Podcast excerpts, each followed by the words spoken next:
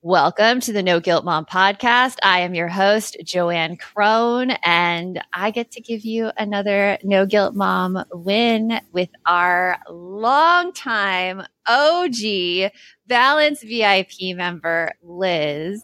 And Liz has such a story to tell you because if you are in a situation right now where you feel like your child isn't getting what they need from their school, or there's a lot of miscommunication going on, Liz's story is here to help you out. So, welcome, Liz, to the podcast. Hi, Miss JoAnn. Thank you for that lovely intro. I'm excited to tell your story because we've seen you go through such a change here with us in the last three years and just in your confidence and the way that you are advocating for yourself and for your son.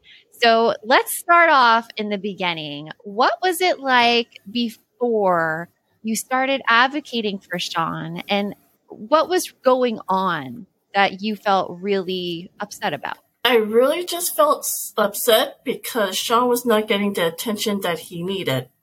At our old school in Fontana, Sean kept like misbehaving, and Sean is a very He's a very smart, articulate child. He knows how to advocate for himself, but yet he was not getting heard from the teacher.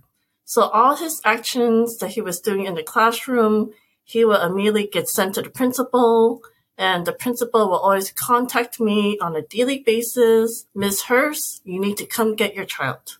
And this was on a daily basis, and this is very frustrating. I couldn't get anything done. I couldn't even take a shower if I wanted to. Yeah, that it that was a lot of phone calls. And how old was Sean when this first started happening at school? Let's see. It was uh, last year, basically seven years old. Seven year olds definitely do need a lot of help there in the classroom from a teacher. What kind of behaviors were they seeing in the classroom that they were calling you about? They were calling me about meltdowns, tantrums.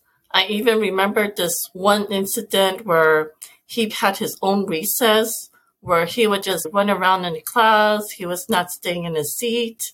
And when recess did come along, all the other students went to recess. He, he just had to remain in the classroom because he had his own recess. Breaks my heart.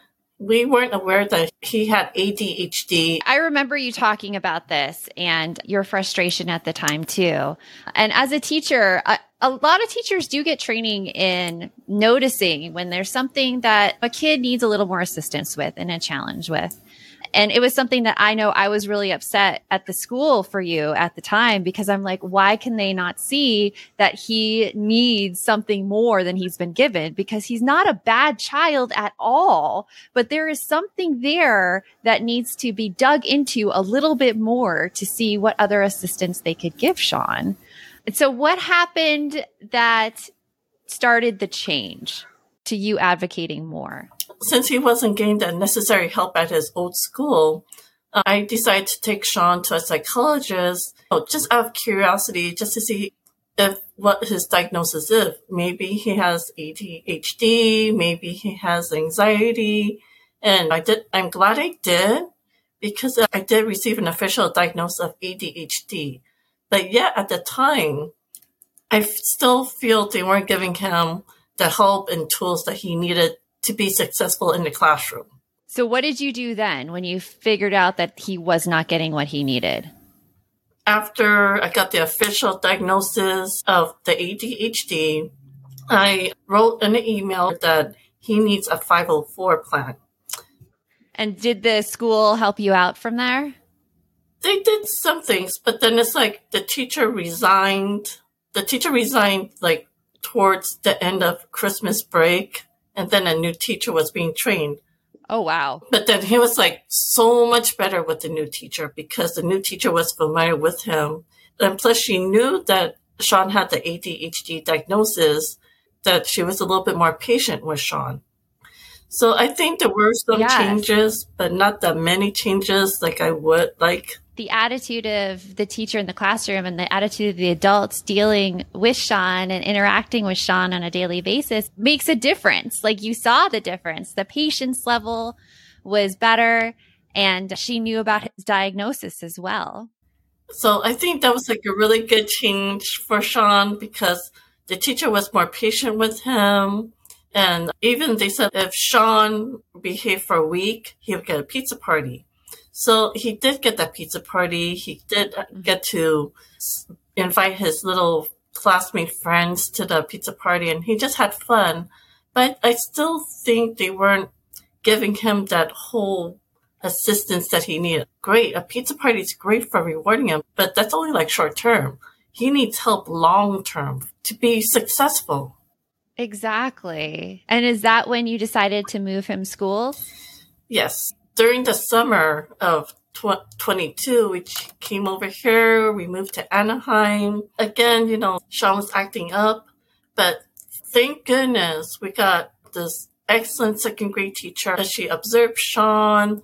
She noticed something was off about Sean, called me into meeting and told me, I noticed that Sean has poor social skills and he doesn't make that much eye contact with me.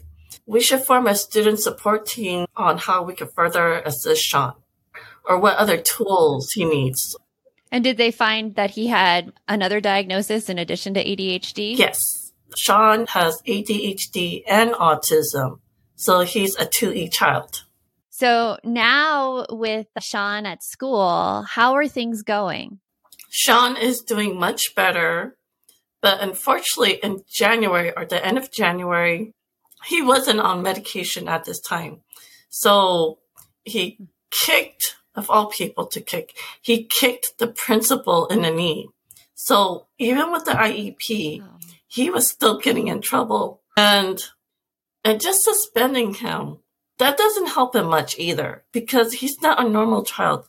Suspending him, it doesn't work. I would say it doesn't work for any child. He's probably the kid that has the most behavioral tickets and was suspended the most. But I could definitely tell you suspension does not work because after he gets suspended, those actions still were still repeated. We came to the conclusion that Sean got on a modified school schedule. So we started him off for two hours per day because we want Sean to know how it feels to have a successful day at school. So the two hours of school per day, and he was successful.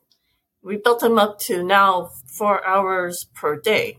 He's been a rock star. So on medication and check-in check-out forms, he's been so great. And of course, there's like still one bad day, but seriously, who does not have a bad day? Really? Exactly. Liz, you have done so many things, and I hope that you are super proud of how far you've come. When you saw that other school wasn't helping him or wasn't trying to figure out what was going on with him. And you moved to a new school who was willing to work with him unconventionally, like giving him that modified school schedule so that he could build up his confidence in being in school and having those behaviors. That is such a big thing. Two things that we say a lot in balance to really figure out what is behind the behavior and then to build confidence in kids by starting small first and then working up and up. It's just, again, it came such a long way. And now for the end of the school year, Sean is now participating at the end of the year activities and he'll be going back to his regular schedule starting the month of June. I know only for two more weeks, but I will take that any day because we came from such a long road. You did. Well, thank you so much, Liz, for sharing your story. I'm really happy for you and I'm really proud of all the work you've done. Oh, thank you, JoAnn. Thank you for having me. And thank you for letting me share my story. Hey there, I'm Debbie Reber, the founder of Tilt Parenting and the author of the book Differently Wired. The mission of Tilt is to change the way neurodivergence whether that's having a learning disability, having ADHD, being gifted, autistic, or some combination of all of the above, is perceived and experienced so differently wired kids and the parents like us raising them can truly thrive. On the Tilt Parenting podcast, I get to talk with authors, therapists, educators, and parenting experts who are committed to this mission. I ask the questions my listeners are most curious about when it comes to supporting our kids. And in turn, my guests share strategies for challenges, out of the box ideas for navigating school, best practices for therapies, tips for advocating, and so many thoughtful insights on what it really takes to help our kids grow up feeling seen and respected so they can create awesome lives for themselves. I know that raising a differently wired kid can feel overwhelming and isolating, but I promise you, you are not alone, and it can feel so much better. If you're on this parenting journey, come listen to Tilt Parenting. Together, we can shift this paradigm and show up for our exceptional kids with hope, possibility, and joy.